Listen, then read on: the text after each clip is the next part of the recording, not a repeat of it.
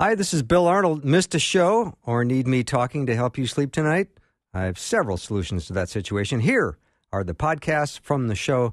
You are the best for listening and supporting Faith Radio.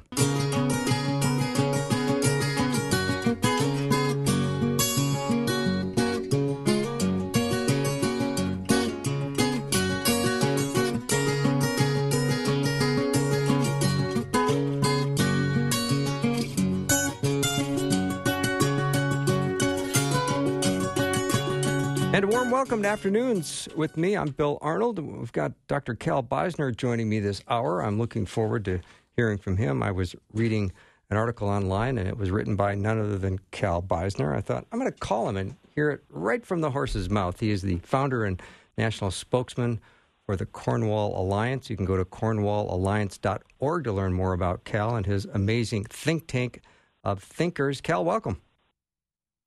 Well, gee, thanks, Bill. But what kind of horse am I? Ah, well, you're the one that's you're the one that's going to talk in the next uh, 20 minutes. That's the one. Oh, so I mean, this is like Mr. Ed, huh? Exactly. I love Mr. Ed. That was a great show. it was, yeah. Who doesn't love a talking right. hey, horse? Thanks very much for having me back on the show, on the show, Bill. I really yeah. appreciate it. Well, you wrote an article with VJ uh, about uh, climate scientists admit exaggerated warming, and that caught my attention. Yeah, uh, you know, this is a, a, kind of a rare thing, but there is a, a group of scientists uh, who who uh, have studied, uh, who have recently published something that acknowledges that the UN Intergovernmental Panel on Climate Change is relying on models that it, that exaggerate global warming. And what's amazing about this is that these scientists actually are scientists involved hmm. in the IPCC. Uh, this is kind of the, the first time the IPCC uh, has had people come out and admit this. So, this story is headlines in the news? No? Uh, no, the story is largely ignored by okay. most of the media. And why is that? typical for this. Well, you know, part of it is just the old journalists saying that bad news is good news and good news is no news. Right. Uh, that's because, you know, human psychology being what it is, people get excited about reading stories about crisis, about existential threats and tragedies and whatnot. Sure and they're not really all that interested in in uh, positive, uh, you know, good news. And of course, eyeballs are what advertisers pay for, and yeah, advertisers pay the bills for the journalists. You know, so hey. You, you don't see many good news uh, articles. Um, but another part of it is, frankly, that so much of the journalistic community and so much of the political community and unfortunately even so much of the scientific community are committed to the notion of catastrophic man made global warming uh, to the point where they're simply not willing to allow uh, balancing information to see the light of day. Um, you know, clear back in the 1980s, the Society of Environmental Journalists actually adopted a resolution saying that they should no longer try to do objective reporting about environmental issues. They should be advocates. Hmm. Well, as a former newspaper reporter and editor, and the son of a lifelong uh, journalist, I can tell you that is death knell to true journalistic uh, writing. You have to do your very best to be objective, and, and that's not what these folks are doing. But the cool thing on this is that uh, we now have it from people on the inside that uh, that the the models on which the IPCC relies um, are are causing you know or rather they're they're simulating too much warming. Uh, and uh, so this is this is discussed in an article in Science magazine uh, by Paul Voosen that came out back on July 27. And uh, uh, part of what that says is that as climate scientists face this alarming reality, the climate models that help them project the future have grown a little too alarmist. Many of the world's leading models are now projecting warming rates that most scientists, including the model makers themselves, believe are implausibly fast.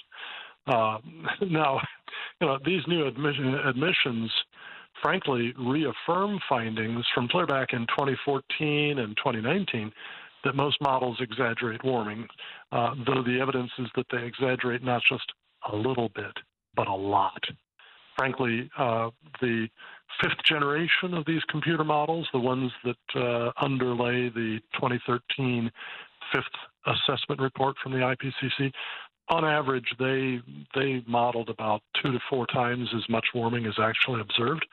Uh, now, the sixth generation, you would think that they might be improved by now, but the sixth generation, which underlie this latest assessment report from the IPCC, they overstate warming even worse, uh, anywhere from about two to five times hmm. the actual observed warming. Uh, which indicates that the roughly $40 billion a year that governments uh, pay to computer modelers for climate models isn't buying them much. Um, that's that's very interesting, Cal. Um, some of these, some of the scientists and what they have found, acknowledging that these uh, models have errors. Is that going to be mm-hmm. a, a, step for climate science to sort of uh, let the pendulum swing back into the middle a little bit more? Or is that going to return uh, to a little bit of normalcy, or mm, well, what do you one think? would hope so. Yeah. You know, historically, science has been fairly self-correcting, uh, partly because skepticism is of the very essence of science. Uh, uh a great uh, philosopher of science, uh, Robert Merton, back in the 1930s, wrote about that fact um, that uh, in many other uh, endeavors, skepticism is is sort of a you know uh, uh what uh, hmm, a weakness or okay. Uh, something considered sinful. But Merton said that the institution of science makes skepticism a virtue. And so, you know, science can be self correcting until it becomes highly politicized. And then the self correcting process becomes a whole lot slower. But I think we may be beginning to see that happening now with climate science. Interesting, Cal. Are some of these scientists more willing to uh, test some of the uh, climate doomsday narratives now? Yeah, I think some of them are. Um, you know, this uh, the uh, the statement by excuse me um, by uh, oh I'm looking for it here in my article. Uh, Gavin Schmidt has been uh, he is the uh, director of the Goddard Institute for Space Studies at NASA. He says, "quote It's become clear over the last year or so that we can't avoid this." Uh, and, and that is the fact that the models run hot that's a good in, good uh, admission, particularly by Schmidt, because Schmidt has, for the past oh roughly 20 years, been one of the most adamant critics of anybody who says that the models run hot. So, you know, this is kind of like a, a major conversion going on here. Interesting. Um, there's um, there's one narrative that I think most people hear and that is mild hysteria. So, as Christians, yeah, well, I'm trying to be gentle here. Um, is it more than mild? It's extreme. Not, is it extreme, or where where does it lie?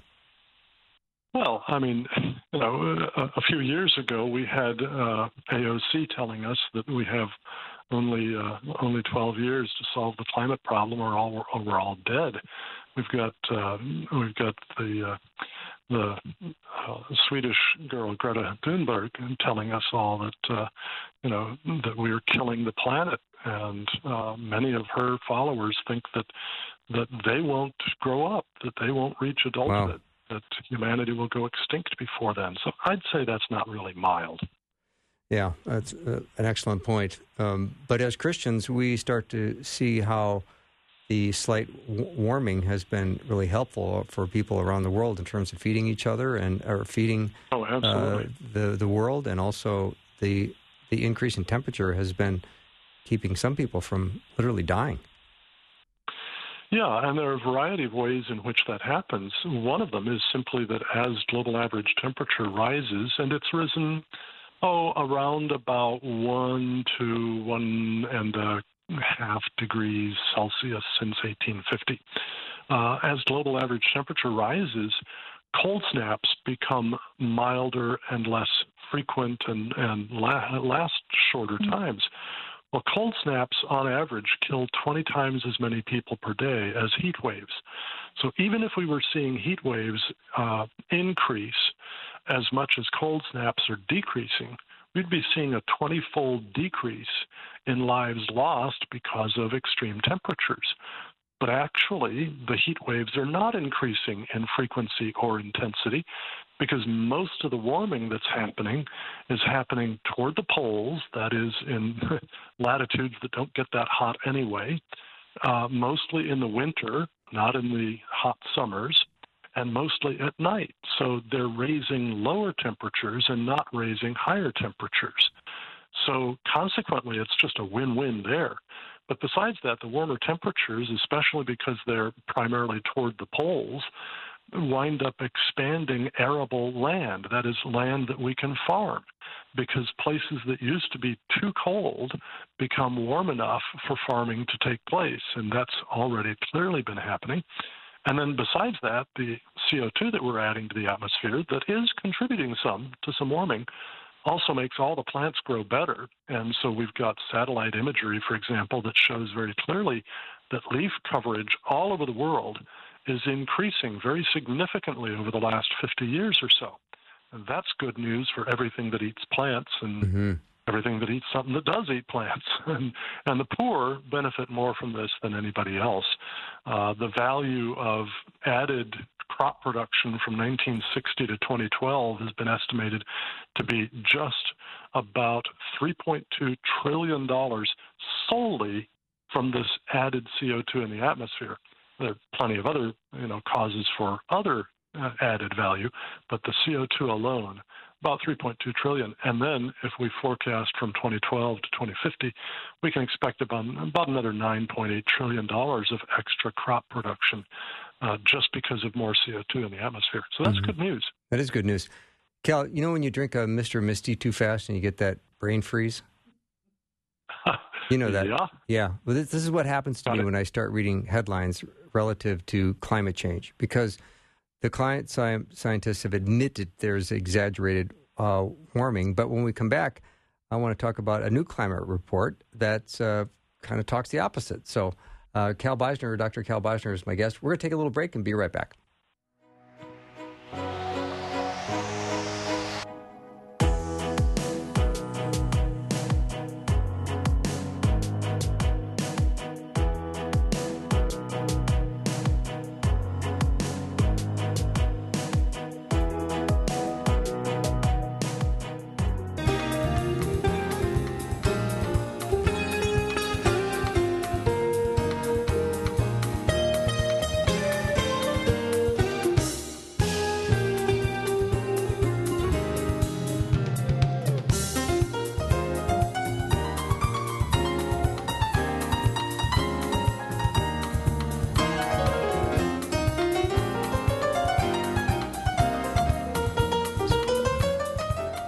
Welcome back. I've got Dr. Cal Beisner as my guest. He is the founder and national spokesman for the CornwallAlliance.org. Every time I go to that website, Cal, I always find very interesting articles written by very smart people. Well, thanks. We we try to make sure that's always the case. There's a lot of brainiacs over there at the Cornwall Alliance, and I know you're one of them. But uh, this article that I'm, I want to refer to now was actually one written by you. So you're the expert on this one, and it's this new climate report. It's got you shaking in your boots. Yeah, right. Uh, and of course, it's about the what's called the sixth assessment report, just out from the Intergovernmental Panel on Climate Change. And uh, unfortunately, there is a uh, a very very consistent phenomenon that happens every time one of these reports comes out.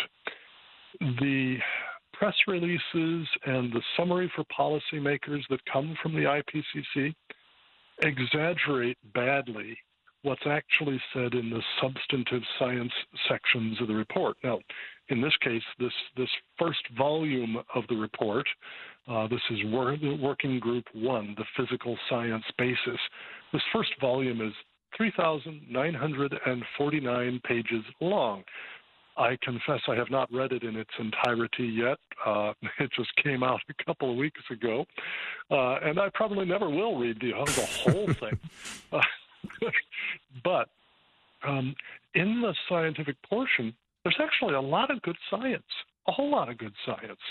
Uh, but the summary for policymakers is put together not by the scientists, but by government bureaucrats from mm. countries all over the world, and it tends to grossly exaggerate what's in the scientific portion, largely in order to promote the policies that the uh, rulers of those countries want, uh, such as uh, President Biden now with the United States as a major contributor to the IPCC.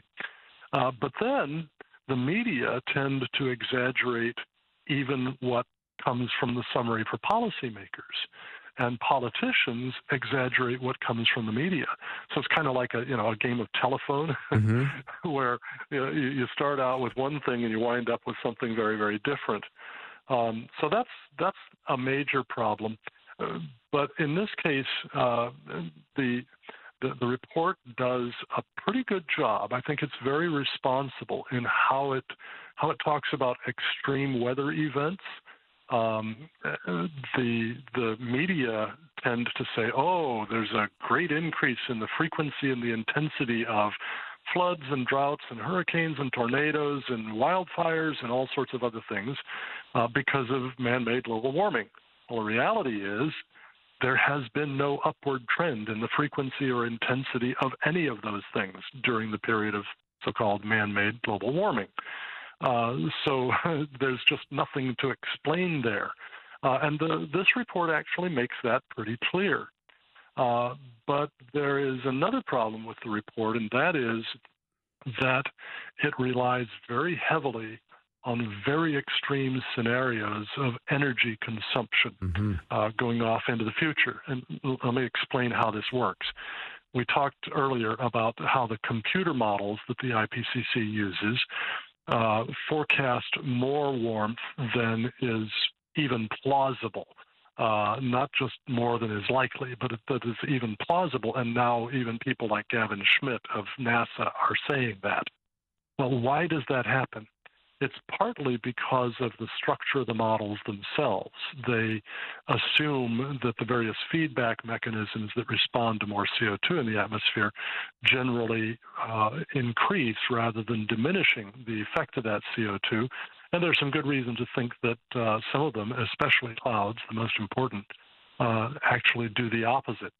But the other reason is that all of these models are based on scenarios for the future use of energy that are not just not very likely, but quite implausible and indeed outright false already, proven false.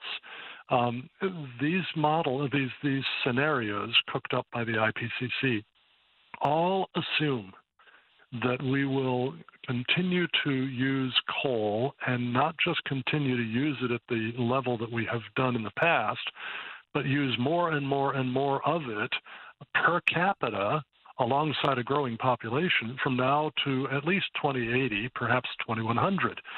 Well, the reality is that starting about 2014, global consumption of coal per capita uh, peaked and began to decline.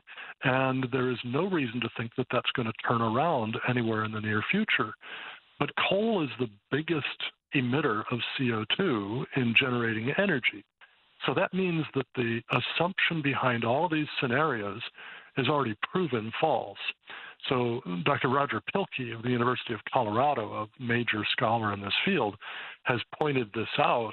And so the the models start off with wrong scenarios about the future use of energy, and then they plug those scenarios into uh, an understanding of atmospheric chemistry that already exaggerates the impact of CO2, so you get a double exaggeration. Now, that's something that really needs to be fixed, and let's hope that maybe by the next assessment report, which might come, oh, another five, six, seven years from now, they will fix that. Yeah, because when you start to hear that, uh, and you mentioned this in your article, that the media will say that it's sinful to use fossil fuels to heat or cool your home or cook your food or power your car. I get real nervous when I start hearing that. I mean, absolutely sinful to because, disobey God's word. Yeah, because uh, quite clearly, uh, fossil fuels, along with nuclear, especially, and run of river hydro, um, are the most reliable, uh, the most uh, dispatchable, the most scalable, the most affordable, the most abundant energy sources that we have. And it takes energy to do absolutely everything on which human beings depend for our health and our life. Mm-hmm. Growing food, transporting it, you know, uh, processing it, uh, making clothing, shelter, transportation, communication, medical care, education, everything that we uh, that we do depends on energy. And uh, the, the, the sad thing is that what we're being pushed to do is to replace these uh, affordable, abundant, reliable fossil fuels with much more expensive and, most importantly, unreliable, unscalable, and intermittent uh, uh, wind and solar energy sources. Uh, and unscalable means it's just not possible to bring them up to the vast amounts of energy that are necessary for a modern economy that actually keeps people out of poverty. And unreliable means, well, you can't generate energy from wind when the wind isn't blowing, mm-hmm. or from sunlight when the sun's not shining and they don't blow or shine all the time. They they get interrupt, interrupted the sun very regularly and and wind uh, sporadically. Yeah. And the result is you wind up with a uh, an inconsistent flow of energy into the grid, which destabilizes it and leads to power blackouts and the like, like what we saw in Texas back in February with the big cold snap there. Mm-hmm.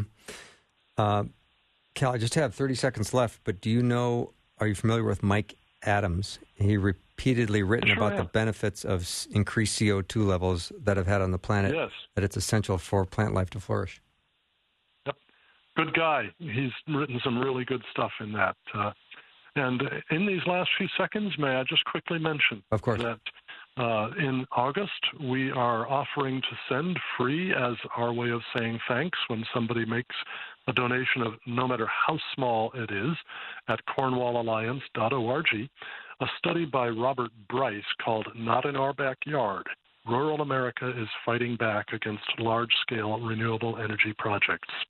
It's a great study, and it'll help people to keep from winding up with giant wind factories practically in their backyards mm. That reduce property values and harm health. Cal, thank you so much. Always a delight to have you on the show. Well, thank you very much, Bill. You God bet. bless. Dr. Cal Beisner has been my guest, director and founder of the Cornwall Alliance, cornwallalliance.org. After a break, we're going to talk to Nicki Koziarz. She's written a book called Flooded The Five Best Decisions to Make When Life is Hard and Doubt is Rising. That's all next.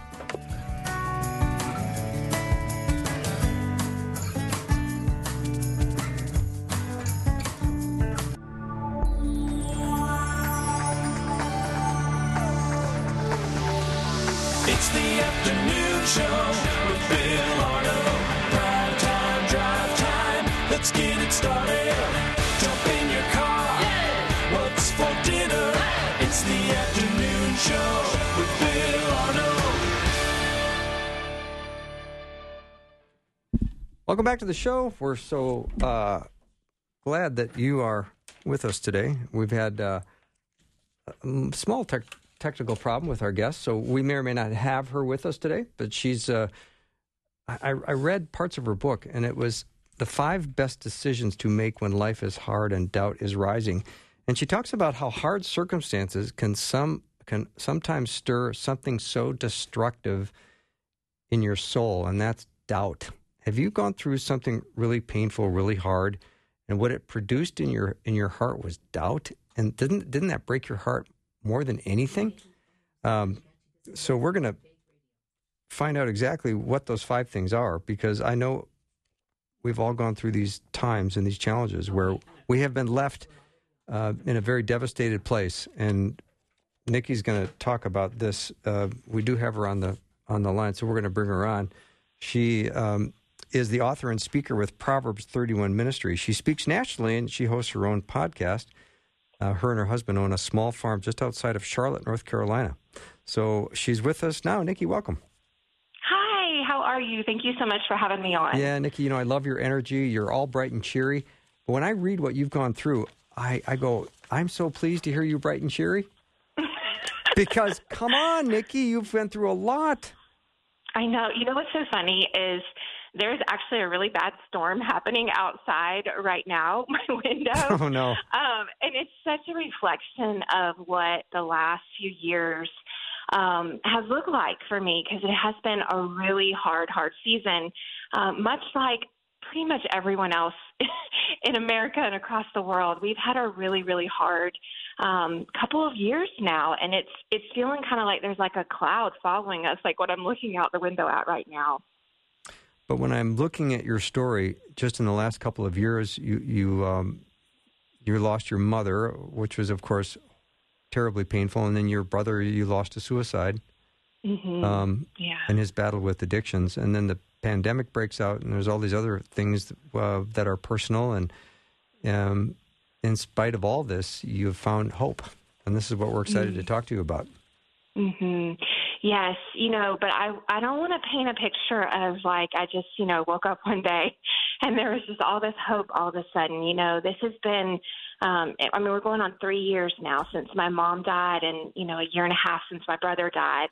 Um, and so it's been a long process of God healing some of the broken places inside of me um, so that today I can pass that same hope along to someone else. Mm-hmm. So when you first realized that you were dealing with doubt, because when when hardship comes into your life and something is very painful, that's one of the painful side effects is doubt. Like, oh, where was God in all this, and why am why am why is this so hard? So, yes. did you find yourself questioning God's goodness? Oh my goodness, yes, yes.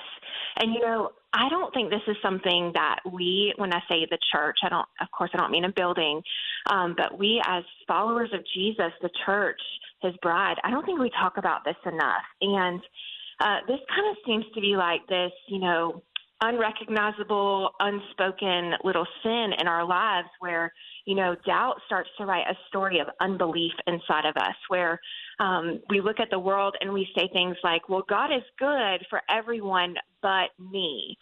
And it becomes this story, this narrative that we start to write like, God is angry at me, God is mad at me, God doesn't like me, I'm not God's favorite. Um, and so he just keeps allowing these painful experiences um, to, to come into my life. And, you know, what I've really found is it's the complete opposite. You know, um, we as a culture have messed up that word favor um, because we do relate it to favorite, right? Like when I when we think someone has favor on us, it means that you know we're their favorite. But to have favor from God, we all have the same access to God's favor, and it's His protection, it's His security, it's His mercy, it's His kindness, in the midst of something that feels really, really hard. And that's what, you know, we see through the biblical account of Noah that I write about in the book. Um, that's what it meant for Noah to have found favor with God. It wasn't like this ding, ding, ding, he won the lottery. um, hmm. It was this this deep presence that God had with him in the midst of his hardships. Well, the, the Nicki, uh, Koziarz is my guest, and she's written a book called Flooded The Five Best Decisions to Make When Life is Hard and Doubt is Rising. So, obviously, uh, Nicki, you used uh, in your book, Flooded, it talks about the life of Noah and, and how it really helped you rebuild your faith in God. What drew you to Noah and his situation?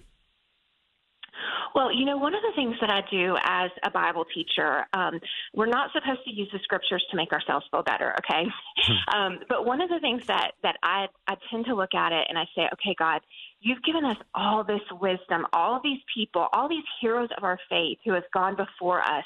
What can they teach us about where we're at in our lives today? Because sometimes we're looking for pastors and counselors and Bible teachers like to give us this five step formula, right, for right. how to how to overcome the world. But everything that we would ever go through as humans, there's someone in the scriptures who's already gone through it. And so when it comes to impossible, hard, and doubtful situations, who else was given i mean other than jesus i mean in you know the old testament who else was given an assignment that the entire world looked at him and said i'm sorry what? You lost your mind. You're crazy. This is ridiculous that you're building this massive ark and you're bringing all of these animals in. And um, so I think Noah is such a strong, wise person for us to follow after when we feel like we we're becoming full of doubt. No, I love that. Now, Nicki, you, you described five decisions that Noah made. And the minute I uh, saw that, I got very intrigued. And these are decisions that Noah made that helped you deflect some of the doubt that you were having in your own life. Uh, yes. So, what were the decisions that Noah made? I can hardly wait. I'll, ha- I'll hang up and listen. Yeah. So, um, all comes from the scriptures. I didn't just pull these out and just make them up. But like so decision number 1 is to walk with God. And so we see that Noah was a man who walked with God, but you know, you and I know that God doesn't force us into anything. He invites us in, but it's our decision whether or not we're going to walk with him. And then we see decision number 2 to listen to God, right? Like God is speaking all day long, but are we listening? Um, we're hearing, but are we actually listening? There's a big big And Noah listened because again and again we see in his passage or in his biblical account, God commanded, Noah obeyed. God commanded, Noah obeyed. Then we see decision number three to rise above doubt. You know, that was the place where he made the decision to come into the ark despite what any what was saying, um, any of his circumstances looked like. Um, and it was it was a hard decision, I'm sure, to do that, but he decided to do that. And then decision number four is to remember who is in charge. And consistently, we see through the biblical account of Noah that he didn't question God. It doesn't mean he didn't have questions for God, like, God, well, how is this going to work with bringing all of these animals in? Um, but it means he never actually questioned who God was. And then we see um, decision number five to find the familiar faithfulness of God. And we see this at the end of the story when Noah comes out of the ark. The very first thing that he does is he begins to build an altar and he begins to worship and praise God. And we don't see God commanding him to do that, but we know that Noah knew that he had to get off that ark in a world that looked so unfamiliar, so hard, so impossible to do the one thing his soul knew how to do, and that was to go back to that sacred place of worship and sacrifice before the Lord because that's where he felt God's presence. That's fantastic. Nicki, can I pick one of these decisions that Noah made and have you talk about it some more?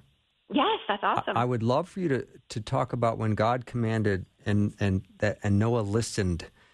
Tell tell us why that is so important because it seems like today Christians are are increasingly more uncomfortable with silence and listening. Okay, so I'm going to be honest. I am too. okay. I um, I hate silence. Like I, you know, we live on a farm, and so there's lots of noise all the time. Um, and I love listening to podcasts and worship music, but you know, one of the things that um, I don't think we do enough of in our, our culture today is to remember some of the spiritual disciplines that are in the scriptures. Now, I hate that word discipline, and a lot of hmm. people do because it reminds us of like going to the principal's office, we're yeah. in trouble. Okay. Yeah. Not that kind of discipline. Or you got to do um, burpees or something. Right. Yeah. right. So we can think the word habit, right? Like things that we saw people in the scriptures do, including Jesus, that can strengthen our relationship with God. And silence and solitude is one of the spiritual disciplines, okay? And so, uh, kind of one of my themes in my life is if it seems like God is quiet, I need to get quiet because God's never the one who stops speaking to me. I'm the one who mm. starts to fill my life with so wow. much noise. I can't hear him. And so um, I do challenge the readers in the book, you know, to try to sit still for 10 minutes, set that timer on your phone, and don't pray, don't talk, don't write, don't read, don't don't you know, don't do anything. Just sit in silence and see what happens between you and the Lord. Oh, that's fantastic. I love it. Uh, Nicki Koziarz is my guest, and she's written a book called Flooded The Five Best Decisions to Make When Life is Hard and Doubt is Rising. And guess what? She's made three copies of her book available for listeners. So if you want to get in and be part of that drawing, all you do is text the word book to 877 933 2484. Again, text the word book to 877 933 2484. We've got three copies of Nicki's book, Flooded, that we can give away. Uh, so all you got to do is send a text, and then we will take a short break and, and be right back with Nicki Koziarz in just a minute.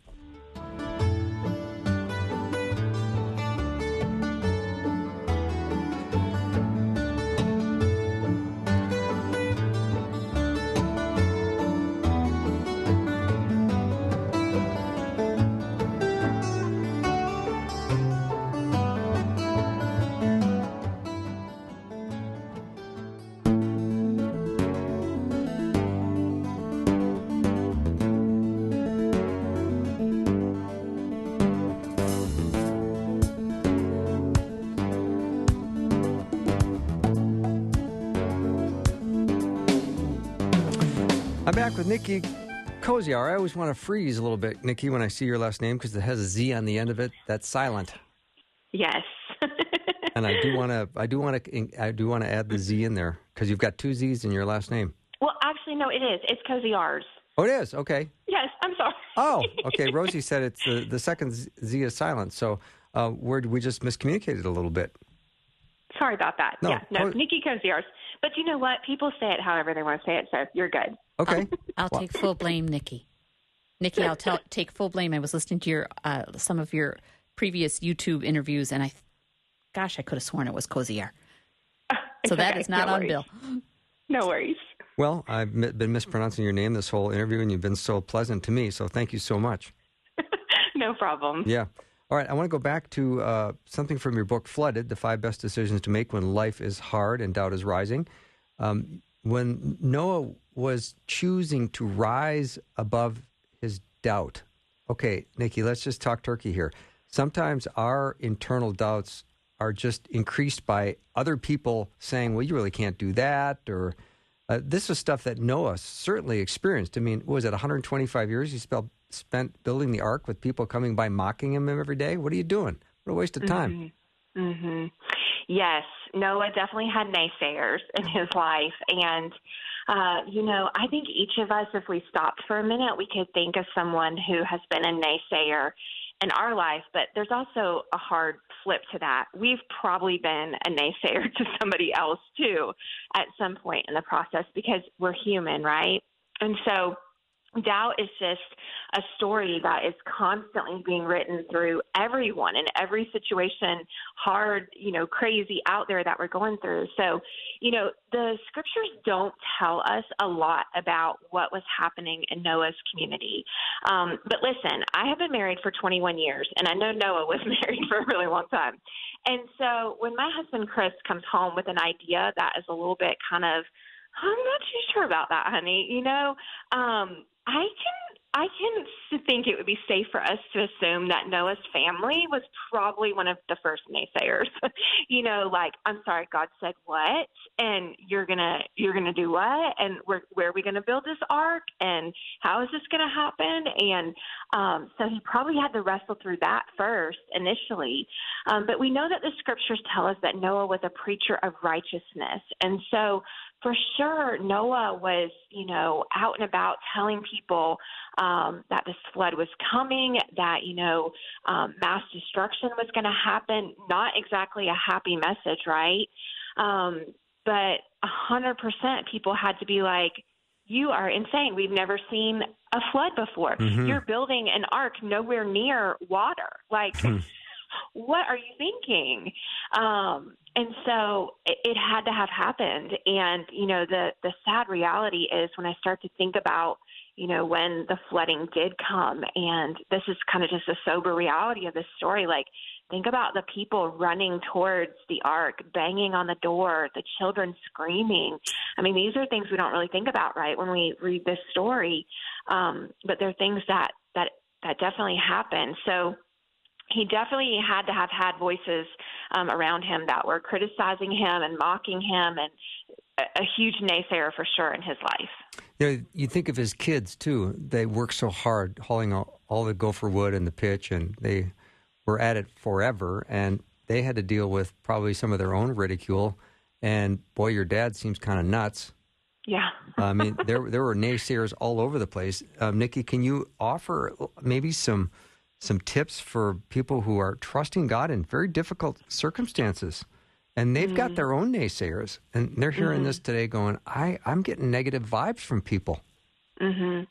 yes so here's something very valuable that i have learned in my life um, there's a difference between a naysayer and someone who really cares about you.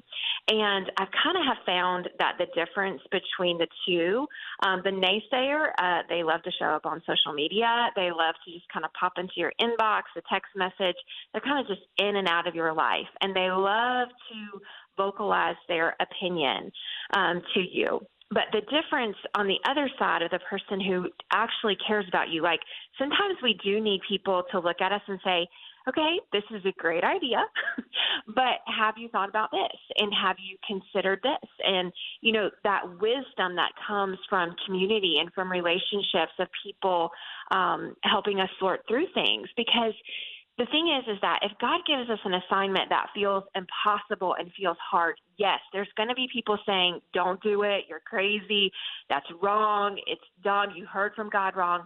But then there's going to be the other people that say okay if god said this then let's walk through this together and let me help you um, discern what god is speaking to you about in this situation right now. And so i do think that at some point noah's wife had to become kind of that anchor um, in their relationship and in um, this assignment that felt impossible um, because he needed to have somebody by his side that trusted and believed in him and spoke truth into him. And so I don't know how God worked all of that out. That's one of the questions I have for him when I get to heaven.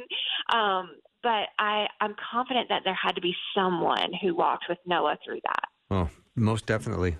Uh, Nicki Koziarz is my guest. Her book is Flooded The Five Best Decisions to Make When Life is Hard and Doubt is Rising. She's nice enough to offer three copies of her book uh, to give away. So if you want to be in on that drawing, you know how that works. You text the word book to 877 933 2484. Uh, just the word book, four letters, nothing in uh, quotations or nothing else, just the word book, 877 933 2484. We'll get you in on the drawing for uh, Nicki's book, Flooded. Um, you talk about finding the familiar faithfulness of God. That's such an interesting expression, Nicki. I'd love for you to say more about that. Yes. So, you know, when we think about, um, I mean, let's just think about the reality of what we've walked through um, for the last 18 months here in the United States and across the world with COVID uh, you know, nothing really feels super familiar anymore, right? Like we kind of don't even know what to do. Do we wear masks? Do we not wear masks? Do we do this? Do we do, not do that? Um, and there's so many different opinions, and it, it's kind of strange because as you know, I've been out teaching again um, in in crowds, not huge crowds, but in crowds. It feels different, right? Like everyone's just kind of on edge. And think for a second what that was like for Noah to have come out of over a year of being on the ark. You know, most people, this is where it gets kind of messed up in our heads with the stories. They think it was just 40 days and 40 nights. He was on that ark for an entire year. He was the first one who God called to a stay at home order, like on the ark by God, yeah. okay? And so, just kind of like when the country opened back up, and you know, people have been kind of like tiptoeing back out, and oh, what is this, and how do we handle this, and you know, Noah had those same frustrations and those same fears. I mean, probably at a grander scale than anything that you and I are experiencing today. But you know, he he was on this ark for over a year. There had been mass flooding. Think about what flooding does just in our little areas, like on our farm when it floods. I mean, big, you know, ruts go into the ground and trees can get knocked over. Think about the entire earth covered in water and how different the landscape alone would have looked. And you know, I wondered like this I don't know, this is just kind of how my brain works. Like did he come out and he was like, "Okay, I know God said everyone but who's on the ark, but hello, is there anyone else out there? like did anyone survive? Am I the only one here?" And kind of that reality sinking in like, "Oh gosh, we're it. Like none of this feels familiar right now." And so, like I said in the beginning, when Noah built that um, altar and he began to worship and sacrifice, um, that was what he knew to do to find that place of God's presence in his life. And I'll be honest with you, when I walk through something really hard, or as you know, as the country is coming out, or wherever we're at in the midst of the season, like is our first response to worship and sacrifice? No. Like our first response is, let me figure this all out, and let me let me just do the next thing and just keep going. And you know that's actually one of the things that people tell you when you're experiencing really bad grief right? They say like just try to do things that that feel normal or you know feel familiar to you. And so in our souls like we have to find that place with god where you know, nothing around us feels familiar right now. It feels like we're in a very changing season in our world. And so we know, though, that seasons come and seasons go. And the faithfulness of our God, it remains the same in every single season. But are we willing to take the steps to get to that place where we can feel that familiar presence of God again? Mm-hmm. Nicki, we've only got a couple of minutes left, but may I please ask you about your brother Mike and his struggle with mental illness and addiction? Yes, yes, yes, yes. So, uh, yeah, my brother struggled for, um, gosh, over a decade um, with uh, drug addiction. It came from a really bad accident that he had had. He got addicted to pain medicine first, and um, it just kind of was this downward spiral.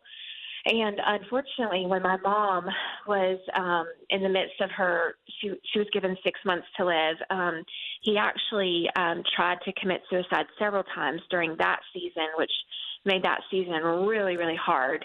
Um, but unfortunately, after she passed away, you know, I think he just kind of got to the point where I talk about in the book of where we get to in our souls, where we're just kind of past the point of no return. And um, I don't believe, hear me say this, I do not believe that mental illness ever defines our eternity. And so I know that my brother was a Christian. I know that he is with Jesus right now.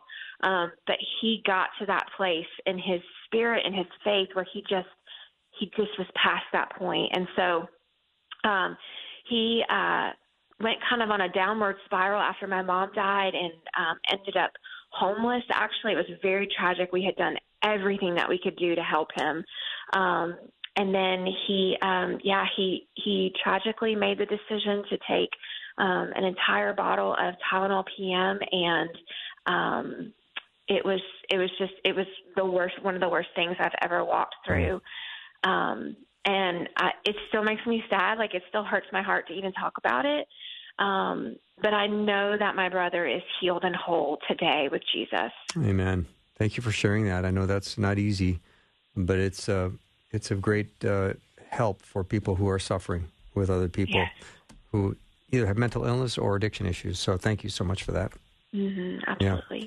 Nicki, it's been a, a delight. Um, I'm sorry about the weather you're facing in, in home in North Carolina, but uh, appreciate you rallying and coming on and doing the program. It's been great having you. Absolutely, no problem. Thank you so much for having me on. This was great. You, you bet. Nicki uh, Koziarz has been my guest. Her book is called Flooded The Five Best Decisions to Make When Life is Hard and Doubt is Rising. She was nice enough to offer us three copies of her book. And if you want to get in on the drawing, you know that all you do is type the word book text it to 877 933 2484. Again, 877 933 2484, and we'll get you in the drawing for uh, maybe you're the winner. So thank you so much uh, for listening today and supporting Faith Radio. It's been wonderful spending time with you. I'm already excited about our time tomorrow. Uh, Dr. Greg Headington is going to continue his study on the book of John, and Dr. Alex McFarland will be joining me as well. And we're going to have a wonderful uh, time of uh, studying salvation as well tomorrow. That's all ahead. Have a great night, everyone. See you tomorrow.